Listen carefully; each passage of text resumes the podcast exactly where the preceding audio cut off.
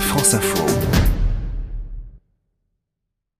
Euh, C'était. Emmanuel. Et Je du coup, ça confirme. m'a- j'ai mis ça dans un coin de ma tête. Ouais, avec une baisse de 38% des ventes de boissons sucrées à Philadelphie. Euh, mais pour boire quoi à la place Edwige? C'est la question du jour. Eh bien, prenez soin de l'eau, buvez, prenez soin de vous. voilà, Lapsus j'ai utilisé. révélateur. Prenez soin de vous, buvez de l'eau comme les plantes de Catherine Deneuve, on en a tous besoin. Nous sommes constitués aux deux tiers d'eau, effectivement, et si nous pouvons vivre sans nourriture pendant plusieurs semaines, non, nous ne pouvons pas vivre euh, pendant, sans eau pendant plus de cinq jours. Euh, Donc c'est le seul liquide indispensable à la vie.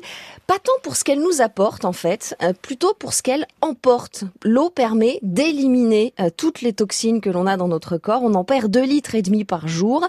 Il est donc essentiel de boire régulièrement tout au long de la journée. Et on boit quelle eau? Eh bien, figurez-vous que j'ai découvert que l'eau parfaite existe. Voilà. Ah. Depuis 1948, on le sait, c'est un ingénieur hydrologue français, Louis-Claude Vincent, qui a établi un lien direct entre le taux de mortalité et la qualité de l'eau. Alors, il y a trois critères à prendre en compte. Le pH. L'eau doit être légèrement acide, avec un pH entre 5,- 6,5 et 7,2, notamment pour faciliter la digestion. hein, L'estomac, lui aussi, est acide. Euh, elle ne doit pas être trop oxydée pour ne pas accélérer le vieillissement des cellules et elle ne doit pas être trop minéralisée. Attention, hein, on prend toujours de l'eau minérale. Non, non, elle ne doit pas être trop minéralisée, plutôt de l'eau de source, donc avec un résidu sec inférieur à 300 mg. Et on la trouve où cette euh, eau parfaite, Edwige Bon, bah, c'est là que le problème, euh, ouais, c'est le problème, en fait, selon Jacques Dechance, qui est consultant en prévention santé, il a passé euh, les étiquettes au crible. Il n'existe que trois sources en France qui remplissent ces critères. C'est l'eau de Montcalm en Ariège, l'eau de Rocou et la rosée de la Reine. Alors, elles sont vendues en grande surface ou en magasin bio.